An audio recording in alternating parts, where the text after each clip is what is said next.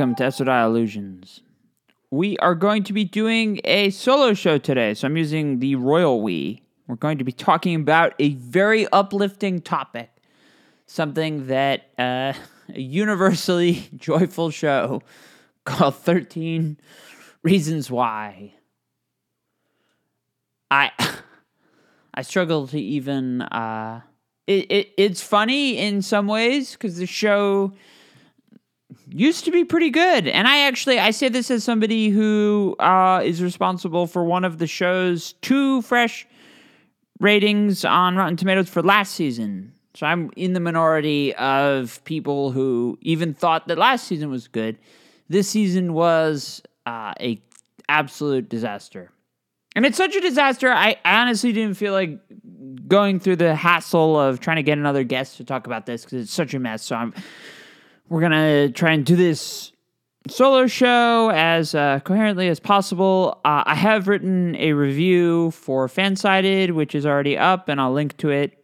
I, I you may want to read it first before this. I don't. I'll probably cover everything, so it's not necessarily required reading, but and actually this this episode will uh, by token of the format we will be able to cover a lot more ground than we would in an 800 word article so I really I I don't want to say I struggled through this season because the idea that it was only 10 episodes versus 13, the idea although I mean the finale was an hour and a half, so hour and 38 minutes actually. So it kind of just makes up the makes up the difference a little bit. Although I think the finales for the show have tended to be pretty long. I don't want to. Uh, we've we've done a episode on season three from last year that is actually one of our most popular episodes. That was kind of part of the motivation behind doing this one, but I don't want to. I don't want to spend too much time talking about the previous seasons because we did some of that in the last episode, but I think probably the best way the best way to frame season 4 of 13 reasons why is to understand that you can essentially divide the four seasons up into two groups. You have sort of an action reaction type dynamic between 1 and 2 and then 3 and 4 in the sense that 1 and 3 did way more flashbacks than 2 and 4 did and both 2 and 4 spend most of their seasons dealing with the fallout from the previous season. And with that in mind, that's that's kind of where season 4 started to run into trouble really early on. Montgomery De La Cruz is a really really really really really really bad guy. And Bryce Walker was a really really really bad guy and I think the show managed to acknowledge that in the season three by immediately. I mean,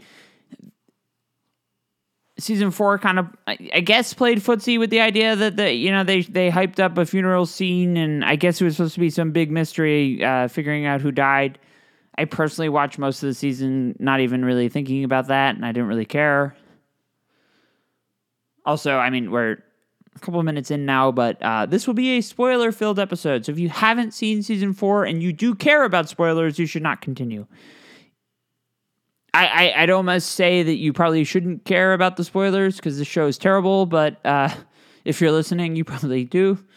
So, spoilers alert Justin is the one who dies, which is stupid. And I will get into that later. But back to Bryce Walker. The show recognized that Bryce was so bad that they killed him off, that they announced that he was dead immediately, almost as like a, a victory, uh, almost as the show was kind of course correcting the fact that uh, he got off fairly scot free in uh, season two. They wanted to let everybody know it's safe to come back. We do kill off the show's worst villain. And then at the end of the season, they killed off the show's either co worst villain or second worst villain. I, I don't know. Is Monty a worse villain than Bryce?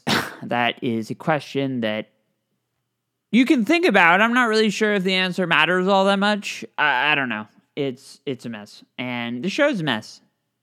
And you can kind of tell that this season was going to be a mess when Justin arrives home from rehab and immediately gets into an argument with Jess over their relationship. And Jess is kind of the show's standard bearer for feminist icon, which the writing just doesn't really reflect that. It really doesn't.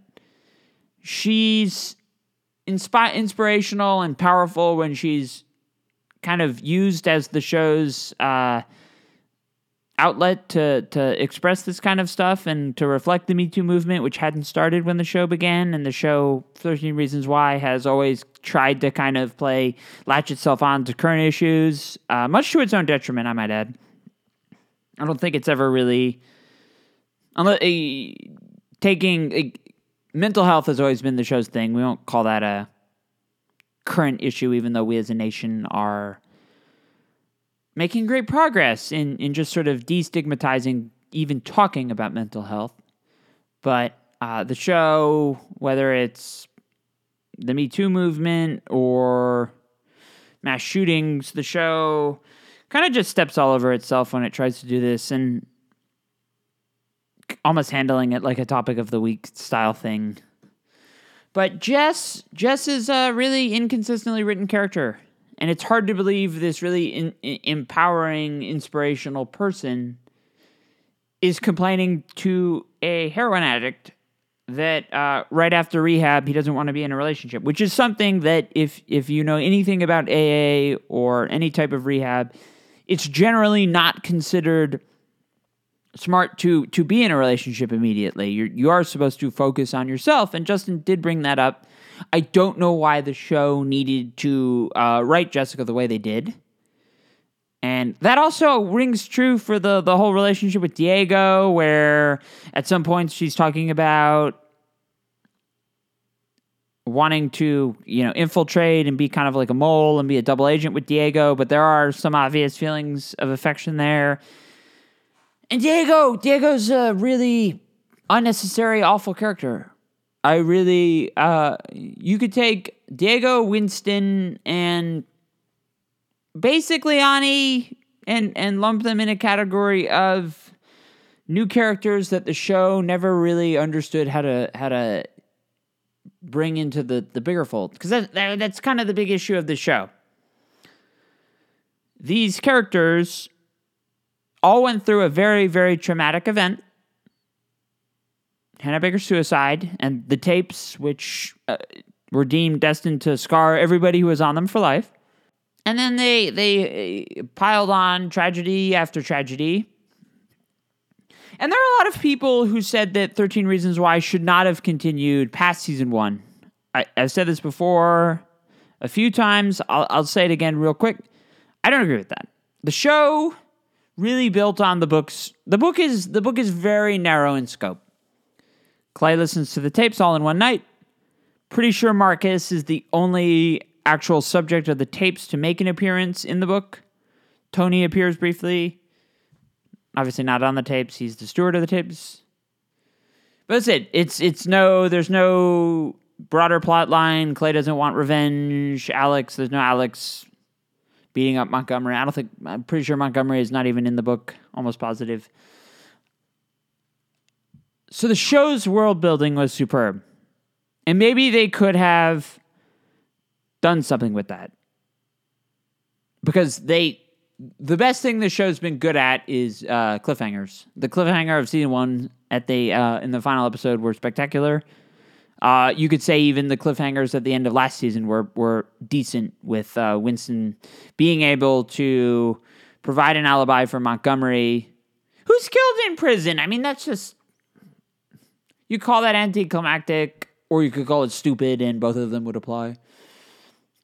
They're it's ridiculous, but the show has always for from season two, three, and four. The show has always struggled with it's built this great sandbox of characters and it has no real idea with what to do with them. So it generally likes to to fall back on the strategy of subjecting them to the uh, worst things possible, which isn't the worst narrative idea.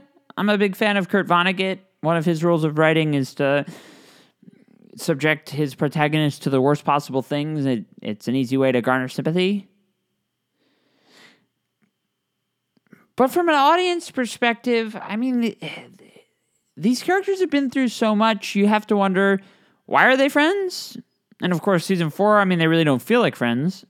But beyond that, why would anyone else want to affiliate themselves with this mess? Season four handles Ani a bit better. She's not the the narrator anymore. That's really season three at its most insufferable was was the way that it used Ani as a plot device and this sort of there's there's got to be something wrong with a person who uh, puts themselves in the middle of of these other people's mess like that. Like it's just it's even if you take a high schooler who who, who just loves drama, loves it so much. I, I, I can't see a character like Ani existing in real life. Who's also like like not not a perfect person either. She sleeps with Bryce. And then goes and lives with Jessica. And that is not even the most fucked up relationship in the show. They decided the show decided to have uh, Montgomery's sister needed to appear for whatever reason. We have Estella De La Cruz who g- goes to prom with a person that her brother raped with a broom violently. What probably I, I, I've watched all six seasons of Oz multiple times. I love Oz; it's a great show. That show had a lot of male rape.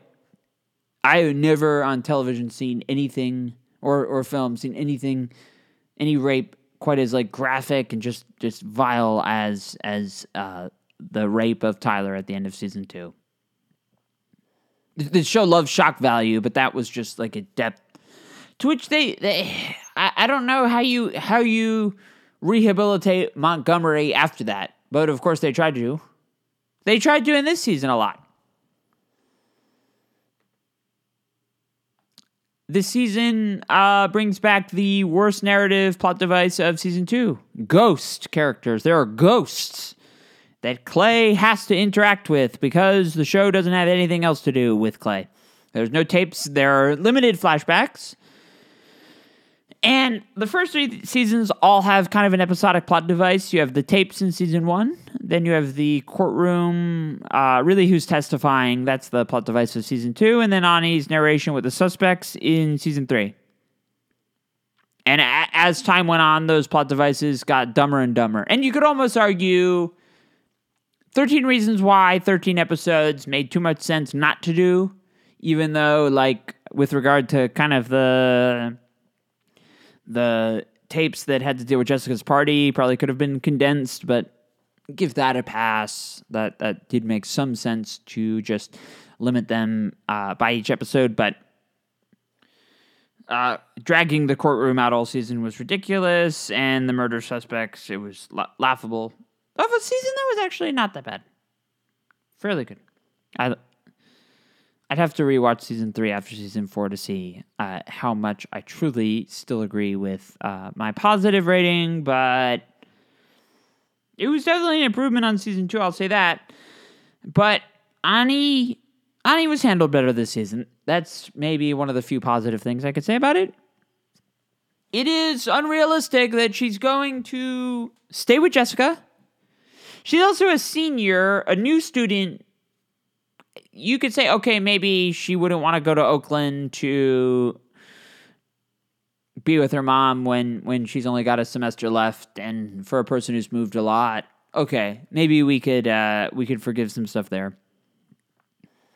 But the way she talks about being friends with all these people, it's just not realistic, and it's just it's bad writing it's bad writing not to understand that you're, you you can't force your characters into these positions that you want to. And the show did that with Clay in an even worse fashion. Him talking about these lifelong friendships. The worst, one of the worst elements of season four is the fact that none of these characters really seem like friends anymore. Which conversely was one of the better things about season three. You could say how ir- you you can accurately point out how irresponsible it is to have the group banding together to basically be with Tyler at all times. They had Tyler duty to stop this guy from conducting a mass shooting. And that's ridiculous and irresponsible and not really a good message for the show to do, but they did actually, as a group, all kind of seem like friends then. That's kind of, I mean, that was kind of neat. Sort of. Here it's like they don't want anything to do with each other anymore, and I can't, I, I don't blame any of them for that, but on the, uh, uh, at the same time, it's not very interesting to watch. Clay and Tony, in particular, have have basically no relationship anymore, which the show kind of forces back together at the end, not convincingly. Also, you have Clay and Tony who have fallen out. Clay apparently doesn't like having a brother anymore. And his brother had to die of AIDS for some reason. Why did why did Justin deserve that? Why did the show in the year 2020 have to have a have to have an AIDS death? Uh, I I know a lot of people who have HIV. They live pretty normal lives. You would they uh the the medical advances with uh, treatment and stuff uh, is is is really uh, fantastic, and it's it's. I have no idea why this show. I don't think we need to d- have a person die of AIDS in the year 2020 on this show. It's for no real reason either. It's not like it served any real narrative value other than to end the show with yet another death. The show's the school's fifth major death, mind you. You have uh, you have Jeff from the first season who died in the car accident caused by Sheri. Then you have Hannah. Then you have well, I guess so. So Bryce technically was no longer part of the school; he had transferred. And then you have Monty, who I guess technically was also not part of the school because he was in jail. But uh, death of five people that this school, which apparently only has like a thousand people, a lot of death. Not all of those were necessary. I mean, maybe I guess four of them were necessary. No Hannah death, no show.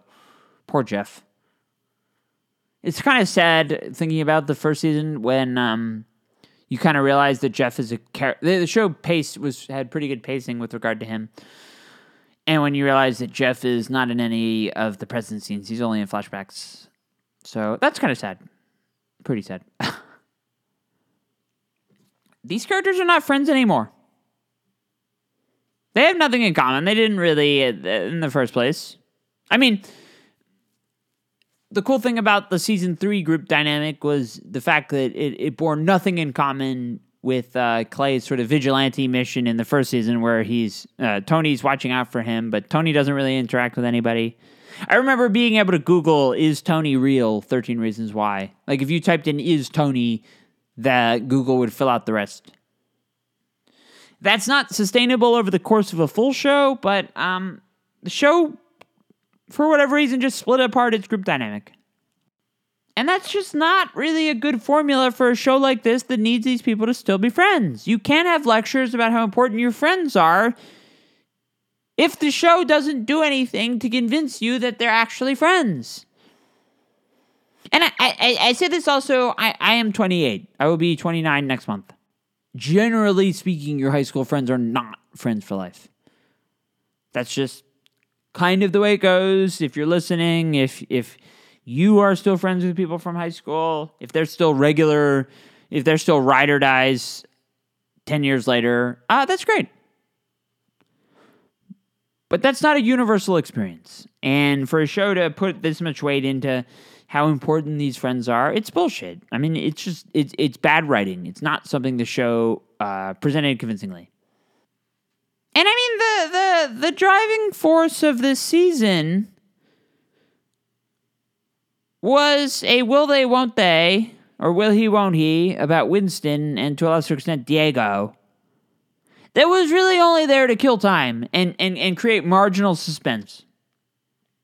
Uh, few people watching would really want Alex to go down for Montgomery's death. But I, I don't think the show ever put much effort into convincingly presenting the idea that Alex would go down for Monty's death.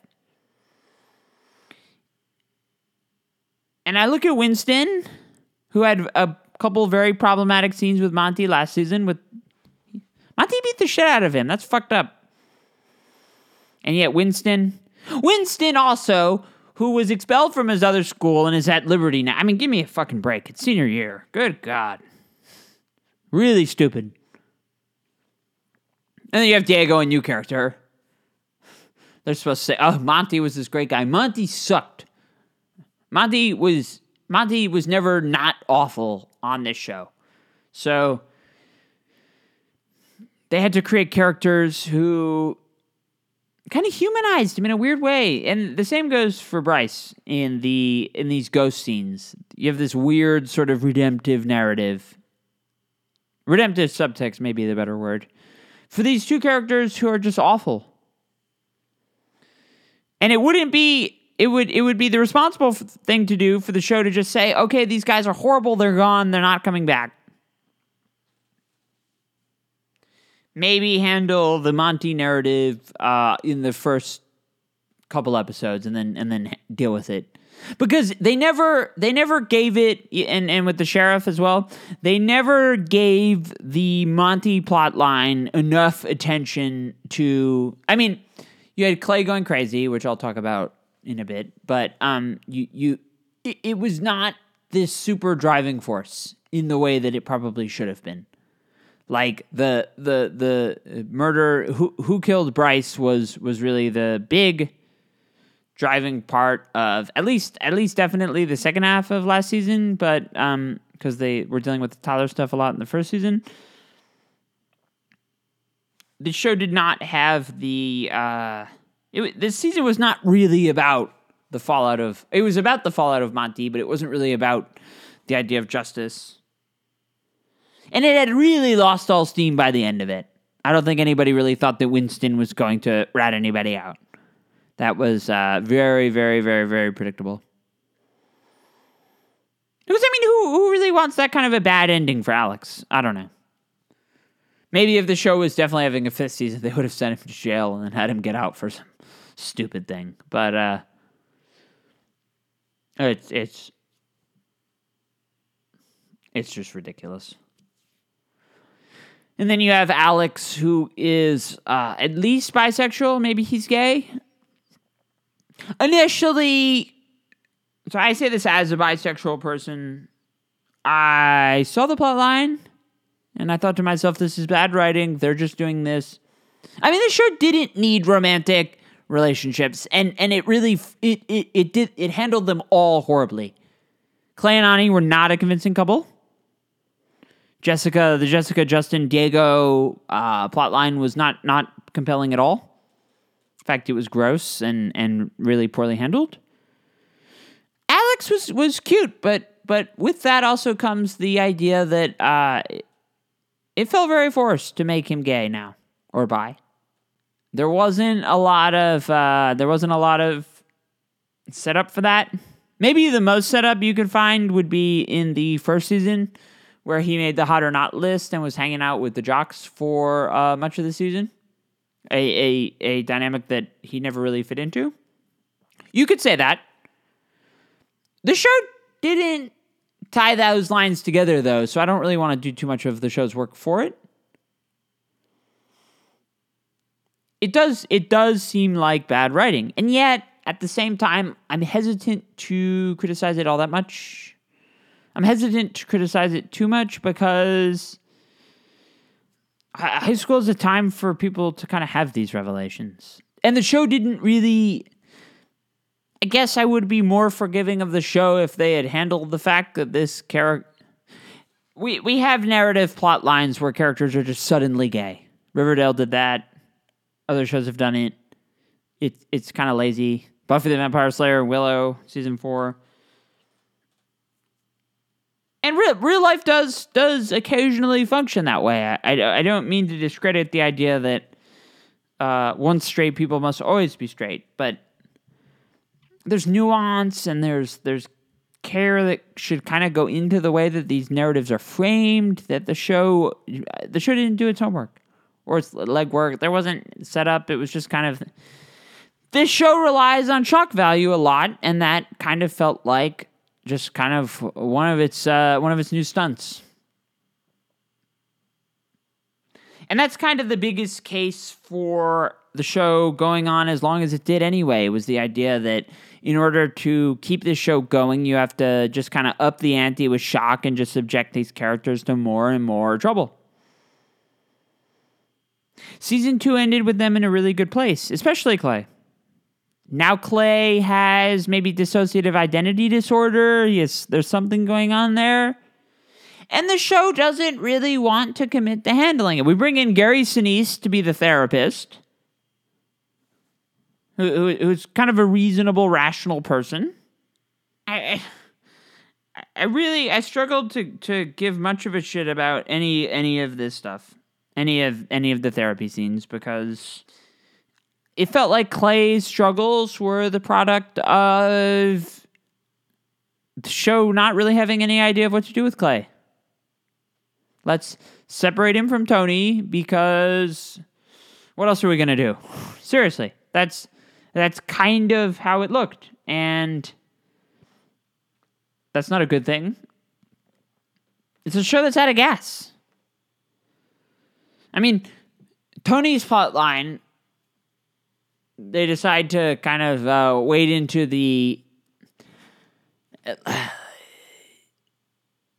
It's hard to see Tony being part of this group's melodrama when he has so much, so, so many bigger things to worry about with his family getting deported and all of that. That's a really uh, big, sensitive topic that the show just kind of lumped in as one of its other melodramatic things it really undercuts the idea that Tony would have involved himself in all of these other people's nonsense. The idea that he has that much stuff going on, and also, I mean, he's a high school senior who has a as a lives with his boyfriend. Caleb's like a great character, but Caleb's not a realistic character in, in any way, shape, or form. It's just absurd. Uh, the dynamics that the show has created for itself are so frustrating, especially at the end of season two, the show wisely kind of cleared the deck for for some characters that it clearly didn't need to have around anymore. Ryan leaves, Courtney leaves, Marcus leaves. Although Ryan and Courtney come back in the final episode and they're just kind of there again.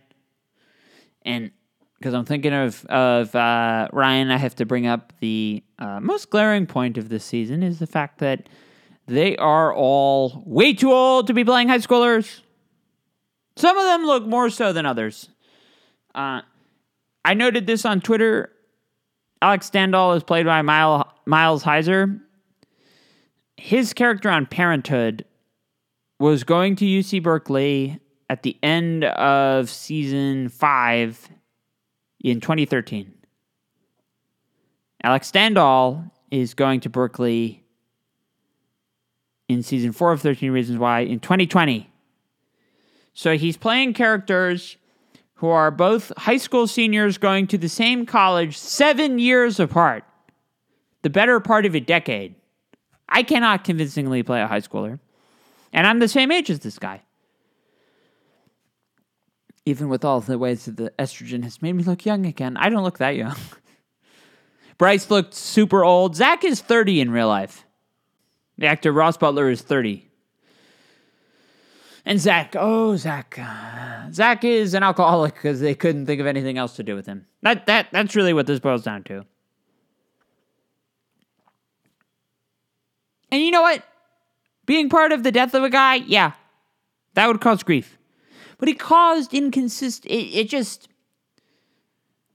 It doesn't feel like like Zach's alcoholism was the product of legitimate remorse because Alex and uh, Jessica they didn't really seem to care. And and Bryce really did suck. It seems like he was an alcoholic because the show didn't understand what else to do with him. So he's drinking in every scene. He's just kind of treated like a joke. That's that's what the show thought that was appropriate to do, and uh, it it's really bad television. I found myself rolling my eyes every time Zach was on screen. And this isn't the first time the show has has handled Zach in in a kind of really bad way. The whole flashback with Hannah in season two was really stupid. And he really was one of the show's more nuanced characters in the first season. Zach, Justin, and Alex were all at various points really treated as villains, not only to Hannah, but also to Clay. Even though, I mean, Alex and Clay never really. They never really uh, paired well against each other. Alex is just too too too timid to fit that bill. But uh, really rich and uh, a lot of depth to those characters. Alex did. I mean, Alex had one of the better plot lines this year, but Zach, Zach, Zach was a disaster. They got to do make gay people happy with Alex. Uh, as a gay person, I rolled my eyes a lot, but uh, and Charlie is just a bad character. The sympathetic to Monty turned junior in high school who is their friend. I don't know why he'd want to have anything to do with them, and he's making weed cookies this season for some reason. I don't know. Charlie's Charlie's really not the worst thing that happened to the show, and Ani this season isn't either, as I said. But but Winston and Diego were ridiculous,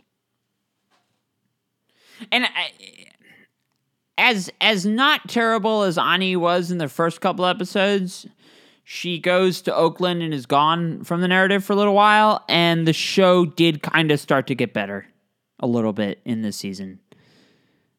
Not for very long. Well, the camping, episode four with the camping. I mean, the one big, like, the absence of a episodic plot device like the tapes or the suspect or the court testimony was most apparent in the two episodes that handled the camping and the shooting lockdown because those were long form storytelling that the plot devices really wouldn't have been able to handle very well. They kind of played out like concept episodes that Riverdale likes to do a lot. the acting in the camping scene in the camping episode was just awful. And the acting in the season was really bad. It felt like the characters were were phonied in. The writing was terrible. I, I really bad writing and bad acting are two things that I don't have a ton of sympathy for. I review a lot of indie movies. I can forgive uh, most things that happen in a film as a result of budget. I like films that can do less with more. But bad acting and bad writing are pretty unforgivable. Those are things that you don't. I mean, with a bigger budget, you can hire better actors, but these actors aren't bad. They were the scene where Zach and Alex were sitting on the boat. I couldn't stop laughing because it just it seemed like they were so checked out of this process. And maybe they are. There are two actors. Uh, one's in his 30s, one is late 20s, playing high schoolers. It's ridiculous. They probably didn't want to do this anymore. I wouldn't blame them. I don't want to project too much onto them, but just that's the way it all came across. And we also, as if we didn't have enough, like, sort of like fragments of a plot, we have Tyler, the uh, police informant, who they've done a great job with the guns that were found at the end of last season. Apparently, they they made those untraceable. But what wasn't traceable, what was traceable was the bag. The police, the police were able to figure out where Tyler had bought the bag for the guns. Give me a fucking break. That's that is the dumbest piece of writing the show did this season of a bloodline that basically went nowhere. You have the characters who are suspicious of Tyler, who is cozying up to both Winston and Elena. His rapist lover and his rapist sister. That is so fucked up. And I've never been like the biggest fan of Tyler. And the show's been playing footsie. Oh, school shooting, lockdown. Talk about f- playing footsie with the school shooting. Not that we want to see a school shooting. But Tony Tony brings it upon himself during the shooting. He thinks it will be helpful to risk his life to not shelter in place, but to go and bring printed out. We're supposed to believe Tyler printed out pictures of his guns, left them in his bag. And during, while the shooting is in progress, Tony thinks it would be helpful to bring the pictures of the guns to the principal. What good is that for a shooting in progress? Seriously, this is the stupidest fucking thing that maybe the show's done this season. And there are a lot of contenders. I, I, in what world would that be helpful information? There are so many eye rolls for this. It's too bad we're in a, we're on a podcast forum where you can't see me rolling my eyes, but everybody just roll your eyes at the entire fucked up lockdown. Which I don't know. Is that realistic that they would do that kind of intense lockdown that would last hours? I don't think so. Maybe I, I, I don't really. It doesn't seem very realistic. And I, you know, that maybe could have been an episode that that worked for some reason, but it just made Clay seem it set, set Clay over the edge, and he was already set over the edge. He's being Tyler Durden from Fight Club, disassociating. He's vandalizing. The football team is also screwing with him.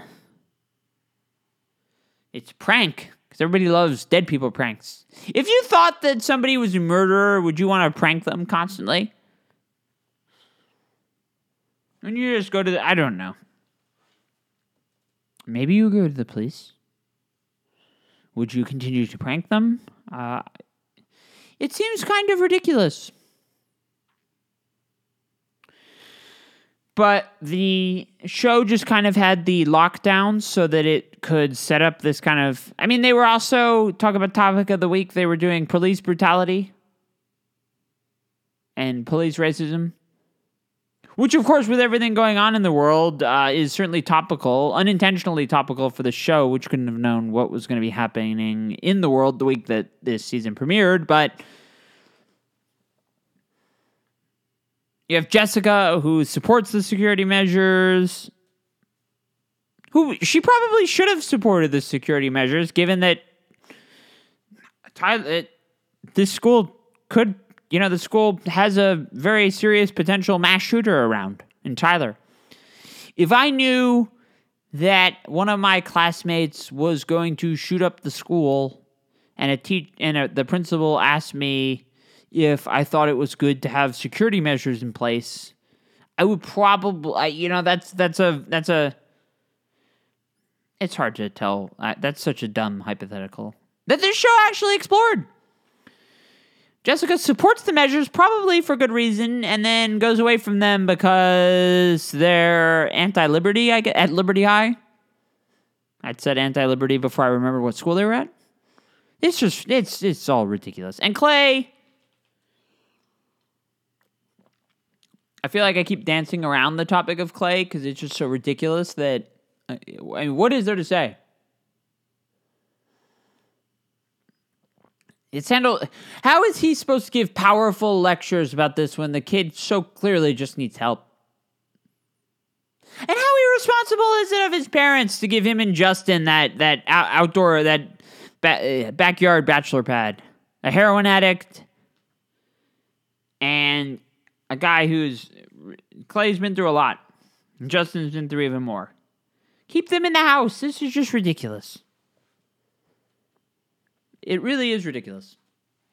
They're very irresponsible parents. Clay's parents have been really poorly handled in this narrative since the first season. Or at least his mother was around the well, his mother was representing the school briefly. ay, ay, ay.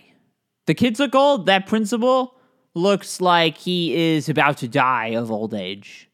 He looks like he has aged 50 years in the four seasons of this show. And he actually wasn't really that villainous of a character. I think he's just kind of a guy trying to do his best. I don't know. The protests at the end were ridiculous. I, I hate I I in I, I support defunding the police in real life. this show didn't make a convincing case to be anti-police, except for the fact that there was some uh, racial profiling that happened. But um, as far as security goes, I mean, who could blame them? You have Tyler, who the show didn't want to turn in for whatever reason. And Tyler, Tyler is probably one of the show's better characters. I, I feel for him. That rape that rape scene is is horrific. And he's not a bad guy. But he's attracted to guns in a weird way. He's a fetish for guns. And that's that's a problem. I don't know that that kind of needs therapy to handle. And maybe he'll get it, maybe he won't. I mean, if there was if there was another season, maybe he would become a mass shooter because the show just doubles down on shock value whenever it wants. That that's the story of 13 Reasons Why. They had the original 13 reasons, but then they had to come up with more and more reasons for the show to exist. And the show also makes a big mistake of uh, hyping up the importance of college to these kids' lives right now. All of them should take gap years and just just relax for a year. And Zach seems to be the only one. He's going to coach football now for some reason. It would be very hard for him to get that high school job with no college degree. Given that uh, you'd have to have, uh, you'd, they'd probably be in a position where they'd have to interview other people. They couldn't just offer him the job. I, I'm not 100% sure on the specifics of that stuff. But um, it would be unusual for him to just get a high school coaching job immediately after graduating high school especially like a paid job. But uh, and also you've got these kids uh, with the football team, a thousand student fo- uh, football team, a thousand student school that has a football team that practice year round. I don't know. That's that's kind of nitpicky. Tony the boxer is uh he gets his scholarship that I, I think it's really déclassé when shows make plot lines out of whether you should accept like scholarship money. We did that with Ani with uh, Bryce's money, and then uh, Tony doesn't want to accept the scholarship because he's got stuff to take care of there. Take the security, get an education. I mean, the show at least with Ani had Tony kind of with her explaining the the blunt reality of the situation that she should uh, use that. Who wants to be stuck like like these characters are behaving in a way that totally betrays the reality of the situation, which is if you can avoid saddling yourself with hundreds of thousands of dollars in it, it treats student debt as if it's not like some major problem that affects a lot of people. Talk about you see all these articles of oh millennials are are ruining this industry they're ruining that industry the millennials have killed this this market millennials don't have money. They're saddled with too much student debt. And this show is just like oh it's not a big deal. I have to go to college. I won't accept this dead rapist parents money. Who the fuck cares? Ugh. I don't know. I mean the character arcs were unsatisfying. The plot lines were unsatisfying.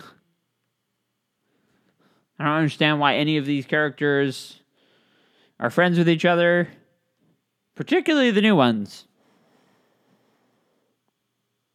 And what, like, like really, what was the point of Justin this year?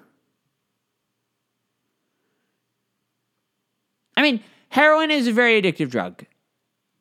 It, it, it's not absurd that a uh, that a that a high school student who's been uh, who's come from that kind of upbringing that Justin has that he would uh, struggle to stay sober, even even while acknowledging that that he really was uh, given a very uh, lucky circumstances. He got very lucky. He was adopted by the Jensens, uh, basically right before he was going to become a legal adult, uh, and and he almost got to have a really happy ending. I, I don't understand why the show needed to rob him of a happy ending, which just seemed kind of cruel and unnecessary. Much like basically everything the show has done to it, it, its characters, and Clay has Clay, Clay has functioned f- throughout these four seasons as as the show's uh, ostensible lead and protagonist. For the first season, at least, he he sort of shared that role. Well, he did totally share that role with Hannah, but uh, in the present narrative, he was the protagonist. Um, that was that was pretty much true of the second season. But the, the show's always kind of had its eyes on the ball with its uh, great ensemble. But how Clay's doing has, has really been the, the barometer for the season the seasons as a whole. If he has a dumb plot line, the show is bad. If he spends his time talking to ghosts. The finale as far as finales go, it, it, it wasn't as bad as it could have been, I guess. In like a really indifferent way. Kath, Katherine Langford got a brief cameo. It's hard to tell if that was digitally inserted or if she was actually there. I don't think it really matters either way. No speaking line, and yet Montgomery and Bryce did. I, I guess that's. I don't have a problem with the show not giving Hannah more of a plot. Or I don't have a problem with the show not giving Hannah a speaking role in the final season. I wouldn't have blamed them if they had. That would have made sense. But on the flip side, I I I, I, I think it, it season two wrapped her story up so well that I don't think you needed to re- revisit it. And if they had one last time, because I mean, it was awkward at the end when they're burying the tapes. It seems re- unrealistic that H- Hannah's mother would send Clay the tapes. That's like probably the worst gift imaginable. You're opening a package, there are the tapes there to haunt you. And while we're actually on that note, after the school riot, Jessica notes that it's been blowing up on social media and Twitter, and that the the country is engaged with them. I, I really hate when shows integrate social media too much into their narratives because I, I just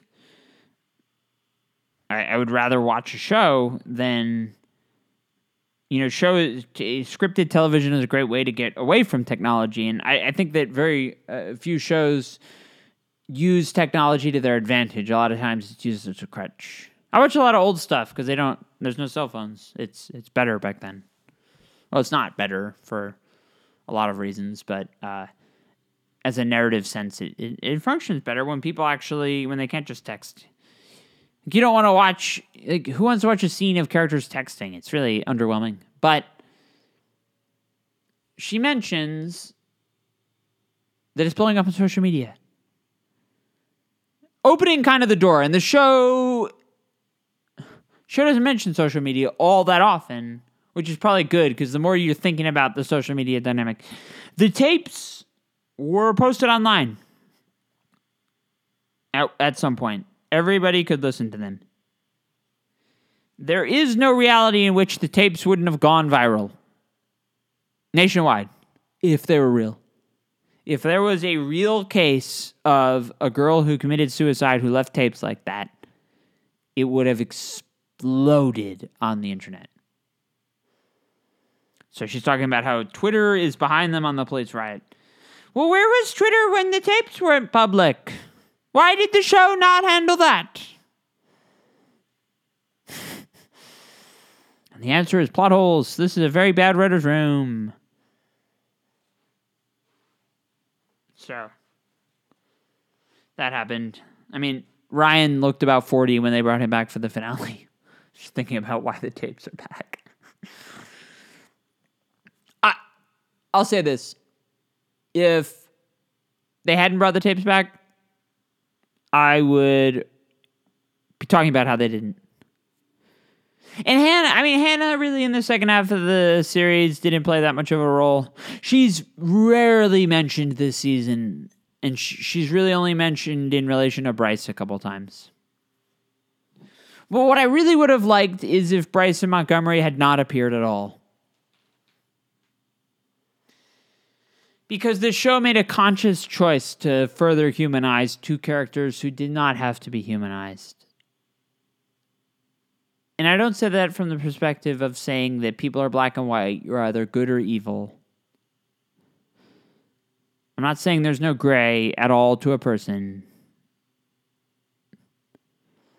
But when you choose to shine the spotlight on the irredeemable, and that that is what Bryce and Monty are. They're irredeemable.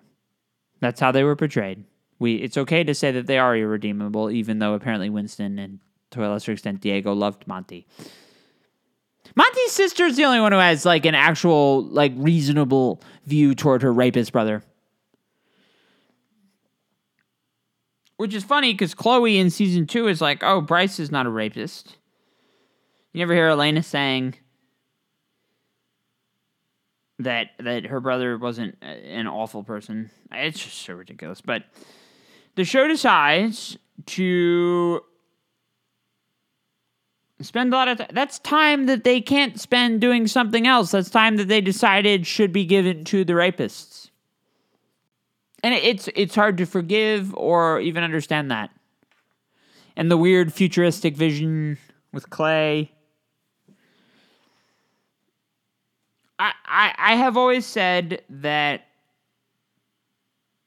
talking about how the show's irresponsibility, it's it's it's always going to be a fair question and I'm not a big fan of whataboutism, but but when you look at the discussions I've been having about 13 Reasons Why, there is a lot of irresponsible television out there that features rape in irresponsible ways, that features uh, mental health in irresponsible ways. So to talk to single 13 Reasons Why out as some kind of vastly dangerous show uh, above and beyond a lot of other things that you can see on HBO or streaming or, or, or places where they don't have to censor things. To single 13 Reasons Why Out is, is kind of obvious given the blatant nature of its premise, but it, it is to some degree unfair. You can go on CBS, you can watch CBS, and uh, their night their nightly lineup has uh, murder mysteries pretty much every night you could spend your entire day watching Law and Order solve murders, and nobody ever says, Does Law and Order glorify violence? It seems stupid, and it's not totally fair to say that about 13 Reasons Why.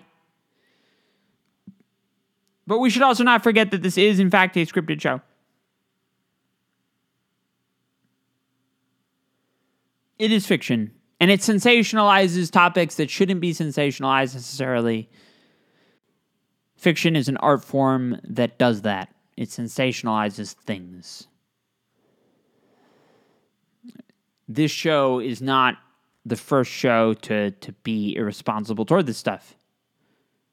But there's a bigger problem at play for 13 Reasons Why. For too much of its run, it was a really, really bad show. It was a bad narrative. This season was bad storytelling for the reasons that I've spent a better part of an hour outlining. The show had no consistent narrative, no consistent approach to its characters. Really, I'm I'm I'm trying to think of a single one who had like a, a consistent arc. And I, I guess you could hone in on like Alex and Justin, I guess. And the tragedy, at least mostly in Justin's case, was just the fact that uh, he wasn't allowed to to enjoy redemption as a character because narrative requires conflict, and for whatever reason, he had to get AIDS and die as a as a as a eighteen year old kid. So that's where we're at with uh, a a character who was was a contender for MVP of the series, Justin Foley. The only character to get two tapes.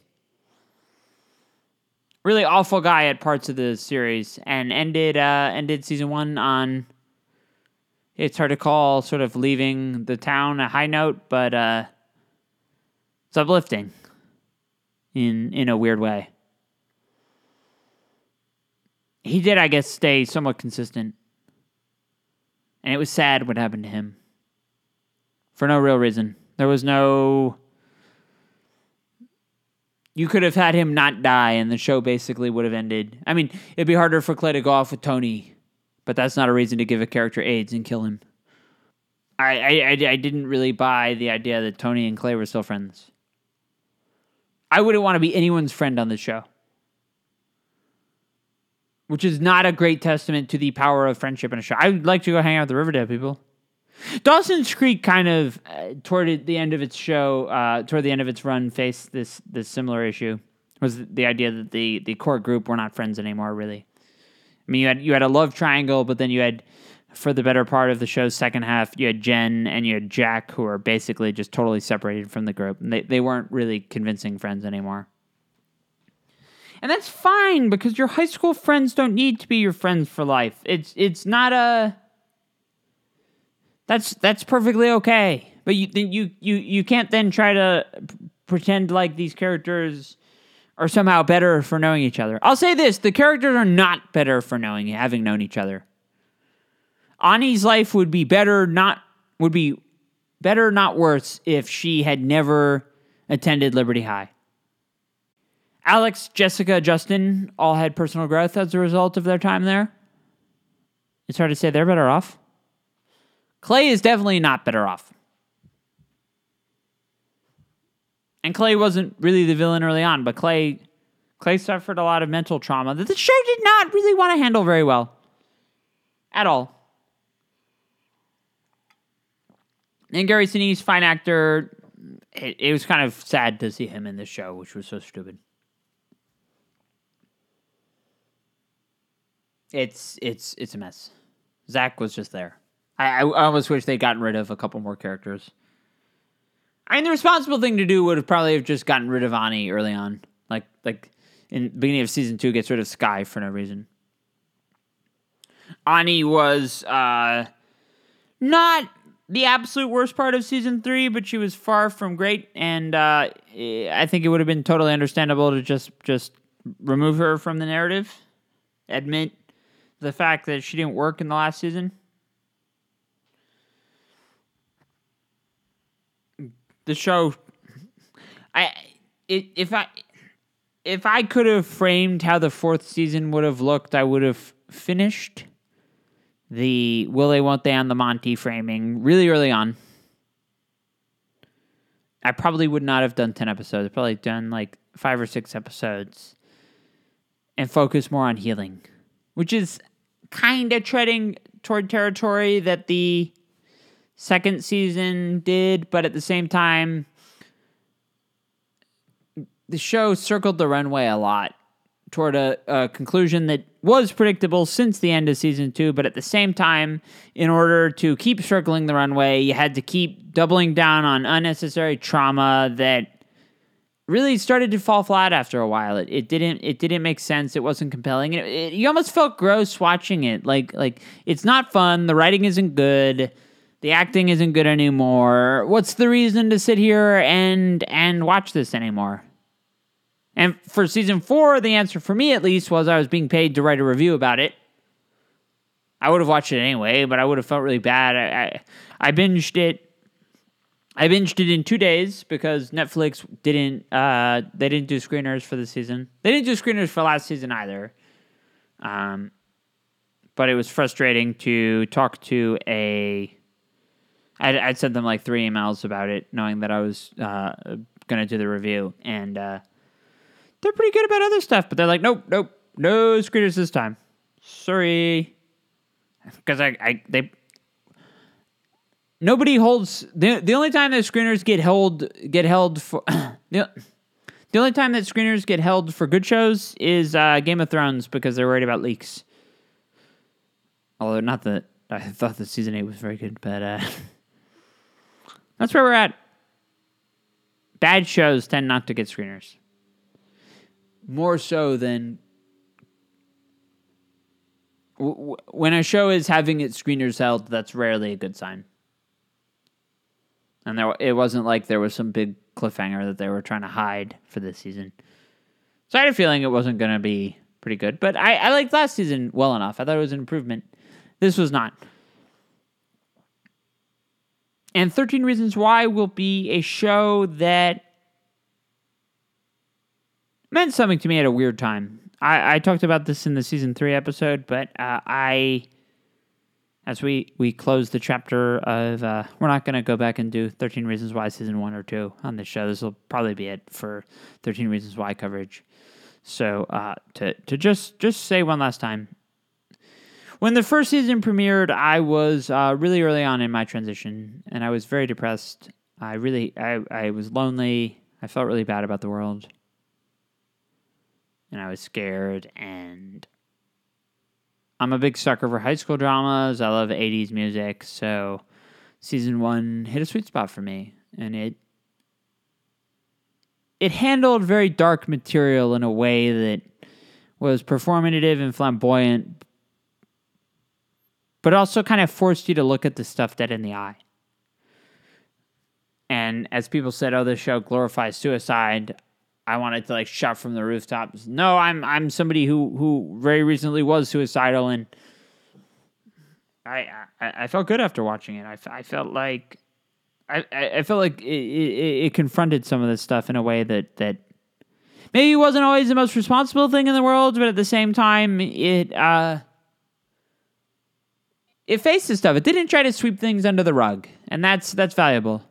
Some shows don't want to go to these kind of dark dark territory because, I mean, who would? But it it was willing to face stuff that that other shows weren't. And then it kind of became a parody of itself as time went on, because it never knew truly how to. It built a great show around the tapes it didn't succeed because of the tapes, but the tapes were the tapes kept the trains running on time. And the characters made the ride interesting. Without the tapes, the show really didn't know where to go. And as a result, the characters that, that made the magic struggled to fill the void. They reclaimed that a bit in the third season by reintroducing mystery tackling Bryce, killing him off, thank God. But um, from there, they didn't know where to go. As a result, the narrative suffered. The writing got worse and worse. I, I, I don't. I don't. I, I, I feel comfortable giving this season an F because I, I don't really. I don't know what to say about it. That was good. Ani was a little better than this season, but I still would have written her out. So that's not really a plus. Alex, I guess, was the shining point of the season, but I, I, I just if if your point of like success is to to look at characters being in relationships in the second half of their senior year, I don't know. The timeline, which I haven't really talked about all that much, is uh, this timeline was just too condensed. It's just not realistic. It's it's really for new characters to come in. Winston's second semester senior year, Ani senior year. I I just it's too short a time to really make all these lifelong friends. If if in real life, if you looked at them five years from now, none of them would probably talk to each other. Maybe maybe Clay and Tony every once in a while. But uh, total disaster. So we we closed the chapter on the show, which was a great conversation piece. I think as time went on, it became a far less effective conversation piece because the conversation that people shouldn't be having because the conversation isn't really about whether the show is responsible or not. The much more important conversation is is the show good? And the season was was a mess. F rating is is very very validated. Yeah, I mean the, the, the F rating makes sense. There's there's nothing really to praise about this absolute train wreck of a season. And on that note, I mean, I, I, I think it probably makes sense to wrap this up and uh, I won't miss the show. I'll miss what it. I, will miss what it was at at times. A very well produced, well acted, although not the season, drama that was uh, unafraid to go into realms that other shows wouldn't. But at the same time, it was a show that ventured into area that it it, it, it should have known how to handle better, particularly with rape. It's a show that got gratuitous and relied too much on shock value as time went on, and as a result, it it cheapened its original premise. It's it's very it, I, I I struggle to find a really like high note for this season, and uh, you know if you if you've listened to this whole episode and you're you're I don't I, I don't want to sound like super defeated as we end, but uh, it's it's where we're at. It's okay. There's always going to be another show. Netflix premieres a lot of stuff. Um, I, I, I wish this could have been a better show, but uh, it, it, it came to me at a time that uh, I'll be grateful that uh, I got to watch it at a time when I was depressed and it made me less depressed. But I can't recommend this show really for anyone, even even the first season, because you'll you'll want to continue and then you'll regret having continued, and I regret having watched the show. So on that note, I hope you haven't regretted watching this episode. I hope you haven't regretted listening to this episode. If you, if you did, I'm very sorry about that. But anyway, uh, to wrap up, uh, thank you so much for listening, and we will see you next time.